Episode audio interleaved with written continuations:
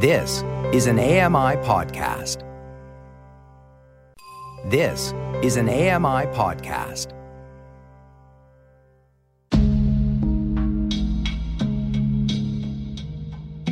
Welcome to Voices of the Walrus on AMI Audio, where professional readers give voice to articles from Canada's best general interest magazine. I'm your host, Roger Ashby. Though Frank Lloyd Wright is known for iconic public designs, the vast majority of his work consisted of single family residences. On a tour of the famous architect's iconic houses with her mother, the writer saw how our spaces reflect our dreams. Paul Berry reads At Home with Frank Lloyd Wright by Anuba Momin. Anuba Momin is a writer whose work has been published by Vice, the CBC, and Chatelaine. I'm Paul Barry. This is a memoir titled At Home with Frank Lloyd Wright by Anuba Momin. As kids, my younger brother and I would snicker whenever my mother stopped to run her palms over what she thought was an exciting bit of a building. It could have been a limestone handrail at a shopping mall, a granite column at an old bank, or reclaimed wood at a hipster restaurant. Sometimes she would take our little hands and guide us to do the same. To this day, I can walk into a room and estimate its ceiling height because she taught us how to assess the highness and lowness of rooms. I'm also well versed in the slip resistances, a technical term for slipperiness, of a variety of flooring substrates. Believe me when I say that my mother really, really likes buildings. My mother is an architect.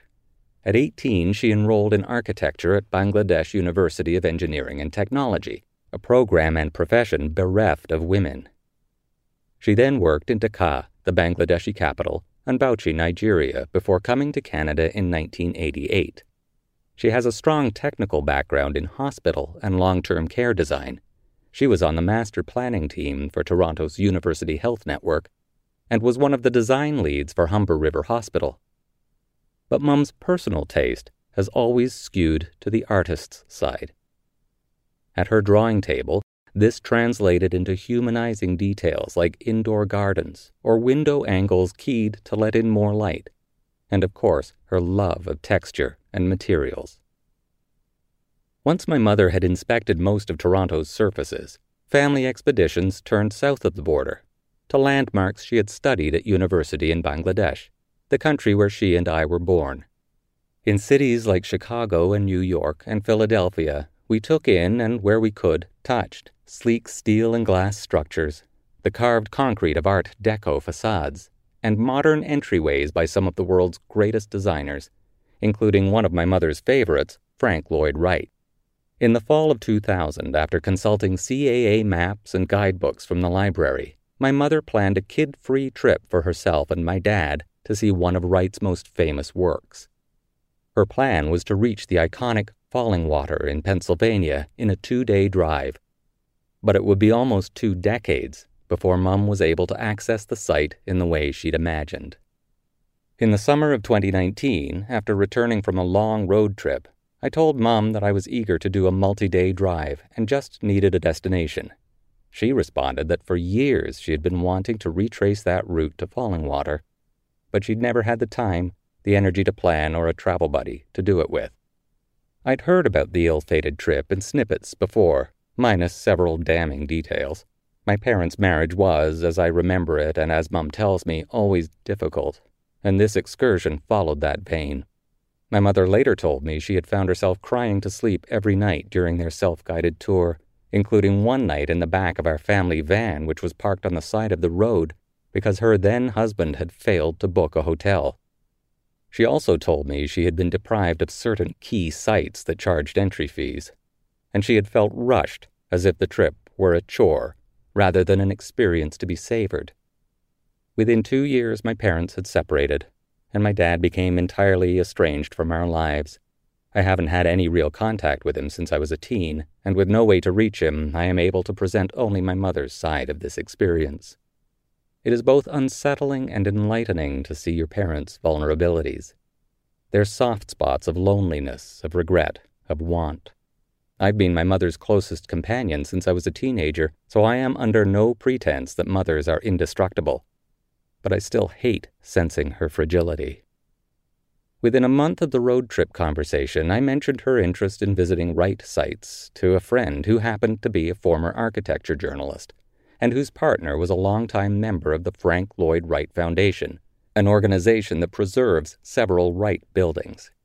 Within days, the pair sent me a draft itinerary, and two weeks later, all four of us the friend, his partner, my mother, and I started a Frank Lloyd Wright trip that took us from western New York to western Pennsylvania with visits to seven Wright designed buildings along the way. While this was ostensibly a treat meant for Mum, I found myself caught up in the pilgrimage as well. Walking through the halls of each house, I thought about not only Wright's life and design choices, but also my mother's. Wright died in 1959, the year my mother was born, and I can draw a few parallels between these two architects as people. But it wasn't until I learned about how Wright related to his homes that I began to understand the one my mother had created for us. My first Wright experience was at the Darwin D. Martin House Complex, a set of ochre brick buildings on a massive corner lot in an affluent suburb of Buffalo, New York. Wright scaled homes, regardless of whom they were for, to his own height, five feet eight and a half inches. I found the rooms, whose door frames hovered less than a foot from my head, cozy and cute. One of my traveling companions, whose head grazes the six foot four mark, did not.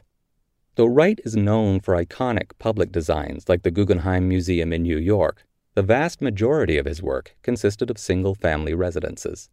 In describing the standard style of home being built in the U.S. during his time, Wright noted that it lied about everything. It had no unity, merely a series of boxes within boxes. A Wright home, he contended, was harmonious, flowing from room to room, and outside with a fluidity that reflected Wright's idea of how families should function. The irony is that Wright, who had eight children from three marriages, would never know a happy family life. In his autobiography, Wright notes that he never felt a connection to his own father, who walked out on his family when the eldest son graduated from high school. Apparently echoing his father's ambivalence toward parenthood, Wright once wrote, I am afraid I never looked the part, nor ever acted it. I didn't feel it. I didn't know how. His second oldest child, John Lloyd Wright, echoed this sentiment in his book, My Father, Frank Lloyd Wright, noting that the senior Wright had likely never wanted children, but at the very least built a large playroom for the ones he had. It was as if, by creating an idealized space for a family, he could compensate for its absence in his real world. I've now seen my mother renovate three personal residences. The most recent, her three story home in Toronto's Little Italy, a residential neighborhood of detached and semi detached brick houses originally built by and for middle and lower class families. Always the kitchens are expanded and furnished with restaurant quality appliances, fitting for us, a food focused family. And on the same floor, Mum reserves a large, open living dining layout with long tables that can seat eight or ten people, and cupboards that hold nearly 40 wine glasses and special bowls for ice cream. The receiving areas are adorned with art and plush couches, with space to hang a dozen coats as though she is readying her home for entertaining scores of people. But this she rarely does. My mother's layouts match what I've heard of her childhood home in Bangladesh, where her father would regularly host colleagues from the UN or his tennis club buddies she remembers that the guest room was always occupied by some uncle, a friend's niece, or a student awaiting a spot at the university residence. Her recollections are full of festivities and gaiety, busy memories that are so different from my own adolescence. She doesn't seem to realize, even as we visit Wright's famous houses, that like the iconic architect, she may be arranging her abode not for current needs, but to evoke an idea of a model household one informed by the home she left behind. I have heard a host of stories from my mother's first days in Canada, but one of my favorites is about how Mum came upon her first architecture gig in this country. Not long after we arrived, she left my brother and me in our father's care, stepped out of the tiny apartment she was trying to make into a home, crossed Bloor Street West, and walked into the office of architect Arthur Erickson. She knew of Erickson, who died in 2009, in much the same way she knew of Wright. She had studied his work at school. which is what she had told the receptionist when she had called to request an office tour. When she was led into Erickson's personal office, he was not present at the time, she slid a very short, very handwritten resume onto his desk. A month later, the office manager called to offer her a junior position. To this day, Mum isn't sure whether it was because Erickson was impressed by her tenacity or because upon finding her CV, he simply assumed he must have offered her a gig at some point. This job was within walking distance of our little apartment on Irwin Avenue, just north of downtown Toronto. From her desk on the 16th floor, Mum could see the yard of Jesse Ketchum Public School, where my brother and I were enrolled in daycare. I can just picture her in a mint green silk skirt suit set, sketching designs and looking out over the schoolyard we played in. I wonder where my family would be now had my mum not gotten that proximal advantage that saved her from having to choose between work and mothering. Mum continued to ascend in her field, eventually becoming financially able to support us on her own after she left my dad. As she maneuvered through her career and new roles required longer hours and travel, she sometimes had to put her job over her role of a parent. She wasn't always there for school functions or holiday breaks. She also missed out on less celebratory occasions. She didn't know that I was routinely bullied in high school, or that while she spent weeks or months at a time on projects in New York, Shanghai, and Dubai, her teenage kids were figuring out how to cook by watching Food Network. As I grow older, I find myself more and more interested in talking to my mother about that period of our lives. Sometimes it's because I'm curious about a detail, like how long I slept in her room after watching The Ring. I maintain that it was a few months. She, preposterously, claims it was nearly 12. Other times it's because I want to understand the version of her when she was the age I am now. These conversations aren't necessarily sweet, sentimental trips down memory lane.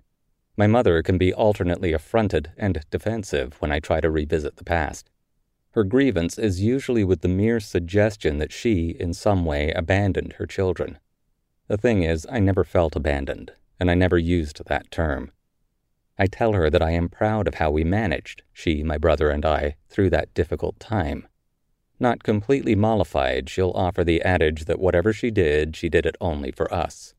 Which makes me wonder is that the whole truth? And does it need to be?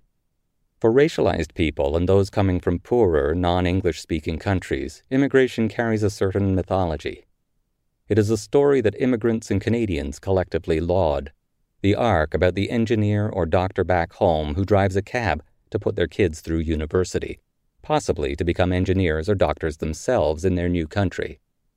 At the center of this narrative is the sacrifice of the first generation immigrant their selflessness in leaving the land they knew for this cold one, in passing on their dreams for another generation to fulfill.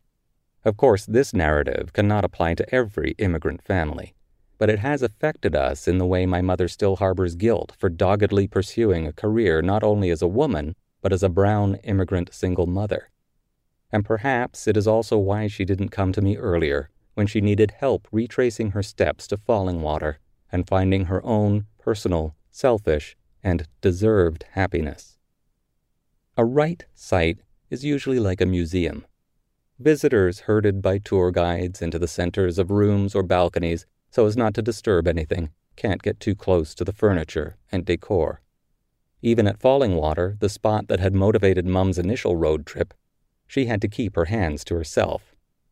The outlier for us was Polymath Park, a sort of Disneyland for Frank Lloyd Wright fans, and our final stop.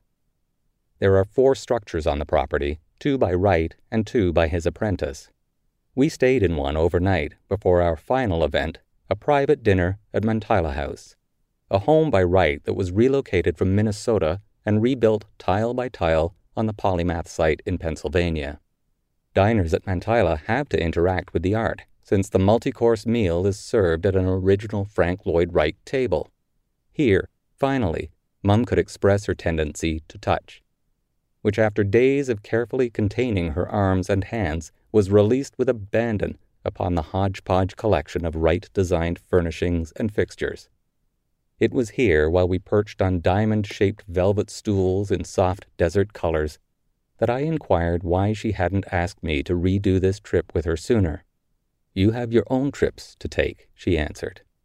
Moments later, I carefully pulled out a low backed barrel chair, one of Wright's most recognizable designs, to seat myself for dinner as Mum continued to talk shop with our companions and the tour staff. Punctuated, of course, with the pat of a beam or the rub of a finial.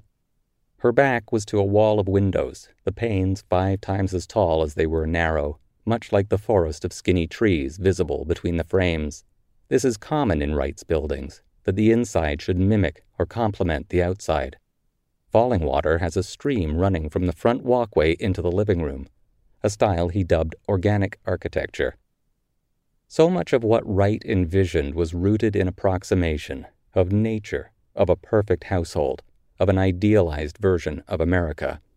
I wonder then, what would the house look like if it were true to his lifestyle rather than to his lofty fabrications? Would he have included extra bedrooms at the back for a client's wife with whom he was known to have had an affair, in lieu of the playrooms and fireplaces he thought necessary for a family he created in his mind? I think of my mother's homes and our family life. Mum's house could more accurately reflect our family's reality, where a four top table and a single set of dishware would suffice. It is also a painful reminder that for all her measurable successes and achievements, checks on the immigrant's scorecard that have afforded us many privileges, there remain less tangible, unfulfilled desires on her personal lists. It isn't fair, though, to brand her designs and her hopes as inaccurate, or even worse, unattainable. To do so would be to limit my mother to that myth, the immigrant identity shaped by necessity. Raising that belief means I need to see the homes Mum has built in the way Wright had envisioned, more symbolically, as a blueprint for the family we want to be. The homes she created are not a lie, but a wish. That was a memoir titled At Home with Frank Lloyd Wright by Anuba Momin. I'm Paul Berry. You've been listening to Voices of the Walrus on AMI Audio, produced by Don Dickinson. Audio engineering by Sam Robinson and Bill Shackleton. The manager of AMI Audio is Andy Frank, and I'm your host, Roger Ashby. If you enjoyed this podcast, please consider giving us a rating and review, and subscribe for more.